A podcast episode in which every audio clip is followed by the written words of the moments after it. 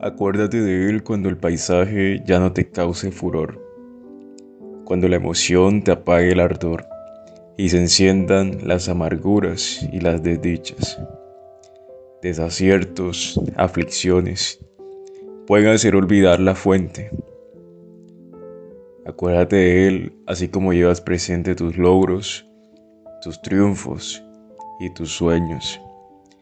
Acuérdate de él antes de que se desgaste el parpadeo de tus inseguridades.